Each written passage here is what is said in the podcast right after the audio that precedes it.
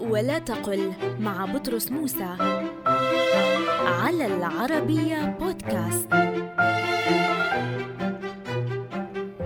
كثيرا ما نسمعهم يقولون الإمام النسائي بكسر النون وهذا الضبط غير صحيح.